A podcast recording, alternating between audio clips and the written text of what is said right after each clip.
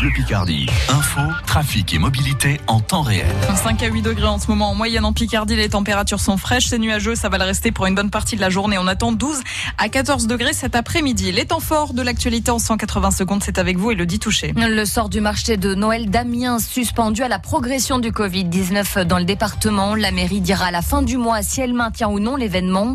Mais Cédric Elie, gérant du Palais Gourmand à Amiens, a besoin d'avoir des réponses vite.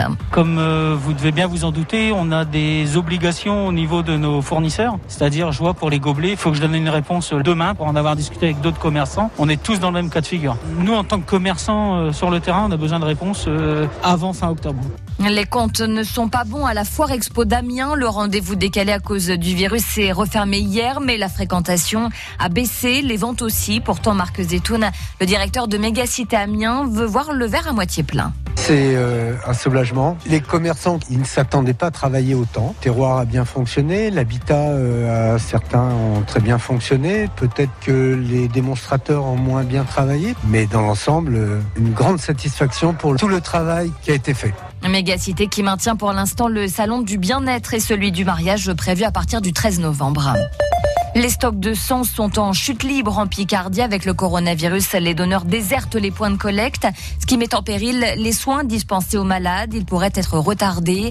Donner son sang, c'est vital, comme en témoigne Brigitte. C'est la troisième fois qu'elle donne son sang à Amiens.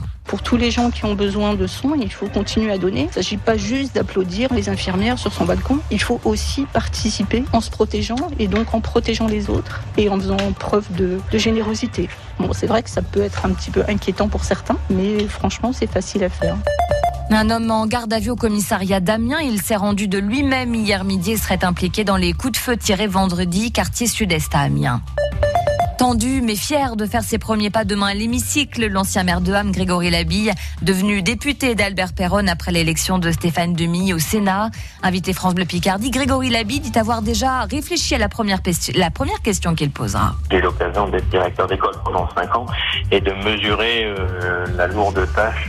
Et donc en effet, ma première question sera l'intention du, du, ministre de l'Éducation nationale de la jeunesse et des sports, euh, Jean-Michel Blanquer, euh, sur les conditions de travail des directeurs d'école. En football, vers la fin d'un faux suspense à l'Amiens SC, le club devrait officialiser en ce début de semaine la nomination d'Oswald Tanchot au poste d'entraîneur. On y revient ce soir dans la tribune des sports à partir de 18h sur France Bleu Picardie.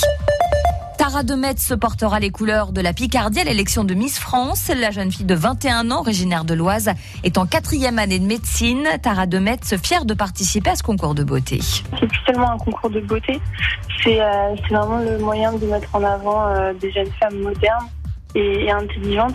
En tant que femme, on est libre euh, de faire ce qu'on veut. J'ai vraiment envie de, dire à toutes les femmes qu'on peut très bien être intelligente et participer à un, concours de Miss. Et vous retrouvez le visage de la nouvelle Miss Picardie Tara de Metz sur francebleu.fr.